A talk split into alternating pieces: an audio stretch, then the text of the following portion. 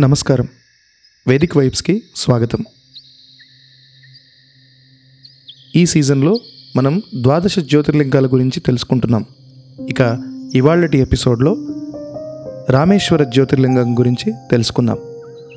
వ్యక్తిగతంగా కాశీ విశ్వనాథ జ్యోతిర్లింగం తర్వాత రామేశ్వర జ్యోతిర్లింగం అంటే నాకు చాలా ఇష్టం. సువిశాలమైన ఈ దేవాలయ ప్రాంగణంలో నందీశ్వరుడు వెండి రథం బంగారు గోపురం భక్తులకు కన్నుల పండుగ చేస్తాయి. రామతీర్థం సేతుమాధవ తీర్థం అమృతవాటికి హనుమత్ కుండము మొదలైనవి సర్వ పాపములను తొలగింపజేసేవి.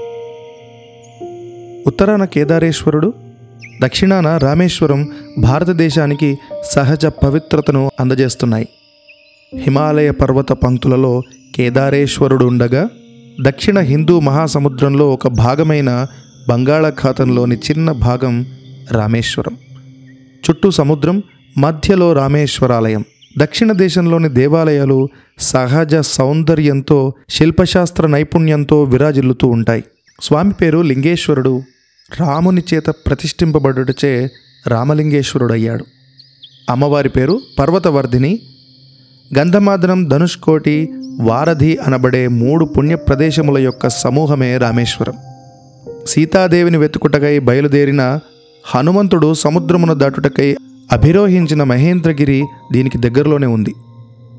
రామేశ్వర క్షేత్రానికి సుమారు పది కిలోమీటర్ల దూరంలో దర్భశయనము తమిళంలో తిరుప్పళని అనే చిన్న గ్రామం ఉంది. రామచంద్రుడు దర్భల కింద పవళించి ఇచ్చటనే సముద్రుని మీద బాణాన్ని సంధించాడని వారధిని కూడా ఇక్కడనే నిర్మించాడని చెప్పడానికి నిదర్శనంగా అనేక రాళ్ళు గుట్టలు అక్కడ మనకు దర్శనమిస్తాయి. శ్రీరాముడు విశ్రాంతిగా పవళించి ఉన్న విగ్రహంతో ఉన్న ఆలయం విశాల భారతదేశంలో ఇది ఒక్కటే. రామేశ్వర ఆలయం చాలా పెద్దది చుట్టూ సముద్రపు ఇసుక తిన్నెలు ఆలయం అంతా శిల్పమయం. దేవాలయ ప్రాంగణంలో సుమారు ఇరవై ఒక్క తీర్థాలు ఉన్నాయి. చాలా ప్రాచీన కాలంలో ఇవన్నీ చిన్న చిన్న నీటి మడుగులు. సుమారు కొన్ని వందల సంవత్సరాల క్రితమే ఈ నీటి మడుగులను బావులుగా తీర్చిదిద్దారు. అందువల్ల భక్తులు ప్రతి బావి దగ్గర ఒకసారి స్నానం చేసి ఇంకొక బావి దగ్గరకు వెళుతూ ఉంటారు. మహాలక్ష్మి సావిత్రి గాయత్రి సరస్వతి మాధవ గంధమాదన గవాక్ష గవయ నీల శంక శంకర సూర్య చంద్ర గంగ యమున గయ శివ సత్యామృత సర్వతీర్థ బ్రహ్మహత్య విమోచన అనే పేర్లతో ఈ తీర్థాలు ప్రసిద్ధి చెందాయి. ఇవన్నీ కూడా దేవాలయ ప్రాకారాల మధ్యలోనే ఉన్నాయి. ఇక ఈ రామేశ్వర ఆలయం గురించి సంబంధించిన కథలను తెలుసుకుందామా? శ్రీరాముడు ప్రతిష్ఠించిన ఈశ్వరుడు ఇక్కడ ఉన్నందున ఈ క్షేత్రానికి రామేశ్వరం అని పేరు వచ్చింది. రావణాసురుడిని సంహరించిన తర్వాత బ్రహ్మహత్యా పాతక నివారణ కొరకు శివలింగ ప్రతిష్ఠ చేయాలని శ్రీరామునికి ఋషులు దేవతలు సూచించారు. ఆ కార్యక్రమాన్ని నిర్వహించడానికి కైలాసం నుండి శివలింగాన్ని తీసుకుని రమ్మని శ్రీరాముడు హనుమంతుని పంపిస్తాడు. శివలింగ ప్రతిష్ఠ సుముహూర్తానికి హనుమంతుడు శివలింగాన్ని తేలేకపోయినందున సీతాదేవి అక్కడే ఇసుకతో చేసిన సైకతలింగాన్ని ఋషులు పండితులు పురోహితుల సూచన మేరకు శ్రీరాముడు ప్రతిష్ఠిస్తారు. ఆ లింగాన్ని ఇక్కడ శ్రీ రామనాథస్వామి రామేశ్వరుడు అని అంటారు. ఆ లింగాన్ని ప్రతిష్ఠించిన కొన్ని క్షణాల్లోనే కైలాసం నుండి హనుమంతుడు శివలింగాన్ని తీసుకుని వస్తాడు. సమయానికి శివలింగాన్ని తేలేకపోయినందుకు చాలా బాధపడతాడు హనుమంతుడు. ఆ బాధను చూడలేక శ్రీరాముడు హనుమంతునితో ఇలా అంటాడు. ఆంజనేయ నేను ప్రతిష్ఠించిన శివలింగాన్ని తీసి నీవు తెచ్చిన శివలింగాన్ని ప్రతిష్ఠిద్దాం. అప్పుడు ప్రతిష్ఠితమైన సైకత లింగాన్ని బయటకు తీయడానికి ఆంజనేయుడు ఎంతో ప్రయత్నం చేస్తాడు కానీ ఫలితం లేకపోయింది. అప్పుడు ఆంజనేయుని తృప్తి కోసం రామనాథస్వామి లింగానికి దగ్గరలోనే హనుమంతుడు తెచ్చిన శివలింగాన్ని కూడా ప్రతిష్ఠించారు. ఆ శివలింగాన్ని విశ్వనాథస్వామి లేక విశ్వేశ్వరుడు అని అంటారు. జ్యోతిర్లింగ క్షేత్రాలలో పరమేశ్వరుడే జ్యోతి రూపంలో స్వయంగా వెలిశాడు. అయితే ఇక్కడి శివలింగాన్ని రాములు వారు ప్రతిష్ఠించారు. రామేశ్వరంలో జ్యోతిర్లింగ అవతరణ కోసం ఇంకొక కథ కూడా ఉంది. శ్రీలంక పట్టణానికి సముద్రం మీద వారధి నిర్మించడానికి రాములవారు వారు శివుని అనుగ్రహం కోసం తపస్సు చేశాడట. తపస్సుకు అనుగ్రహించి పరమేశ్వరుడు ప్రత్యక్షమై సముద్రం మీద వారధి నిర్మాణానికి అభయమిస్తాడు. ఆ తర్వాత పరమేశ్వరుని లోక కళ్యాణార్థం అక్కడే ఉండమని కోరాడట శ్రీరాముల వారు అందుకు సమ్మతించి పరమేశ్వరుడు ఇక్కడ జ్యోతిర్లింగ రూపంలో వెలిశాడనేది ఈ కథా సారాంశం. రామేశ్వర దేవాలయం సువిశాల ప్రదేశంలో నిర్మితమైంది.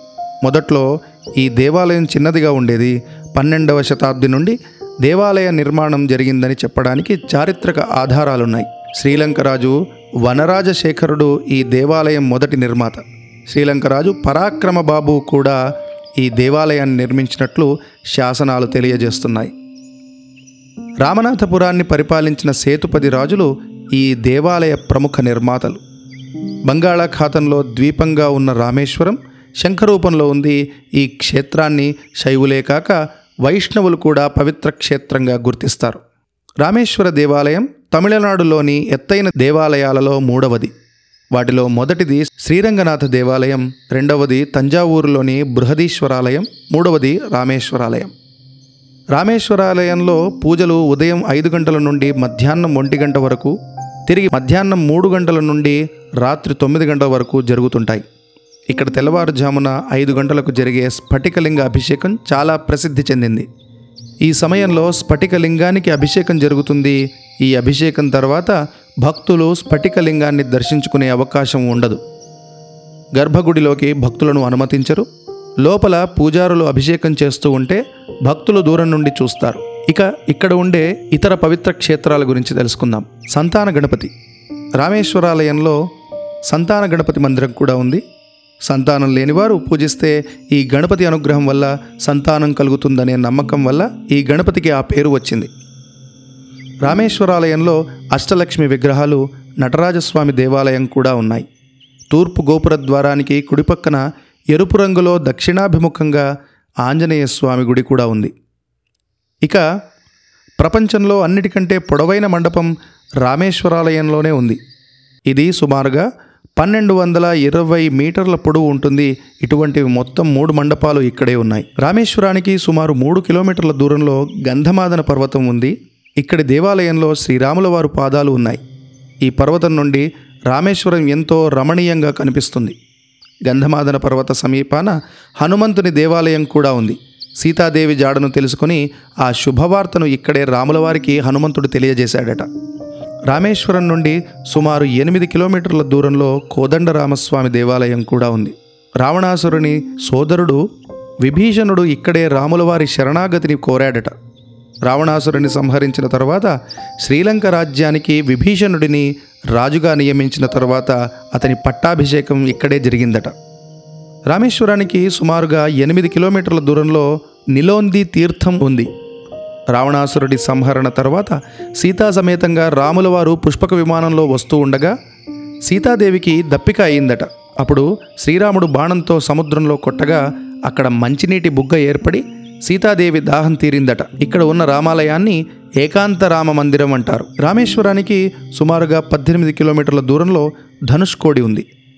తుఫానుల తాకిడికి ఇక్కడ భవనాలన్నీ ధ్వంసమైనాయి కానీ రామమందిరం మాత్రం చెక్కు చెదరలేదు. ఈ ప్రాంతం సుందరమైన ధనుస్సు ఆకారంలో ఉండుట వలన దీనికి ధనుష్కోడి అని పేరు వచ్చిందని అంటారు. రామేశ్వరానికి చెన్నై నుండి రైల్లో కానీ బస్సులో కానీ వెళ్ళవచ్చు. సుమారుగా చెన్నై నుండి ఆరు వందల అరవై కిలోమీటర్ల దూరంలో రామేశ్వరం ఉన్నది. రైలులో పదహారు గంటల ప్రయాణం పట్టవచ్చు. తమిళనాడులోని అన్ని ముఖ్య పట్టణాల నుండి రామేశ్వరానికి బస్సులు ఉన్నాయి. ఇక ఈ రామేశ్వర యాత్ర ఫలితం గురించి తెలుసుకుందామా? రామేశ్వర యాత్ర వలన బ్రహ్మహత్యాది మహాపాతకాలు తొలగిపోవుటయే కాకుండా ఇహలోకమున అన్ని భోగములు అనుభవించి చివరకు శివసాన్నిధ్యము చెందుతారని పురాణాలు చెబుతూ ఉన్నాయి. వేదిక్ వైబ్స్ వింటున్నందుకు ధన్యవాదాలు.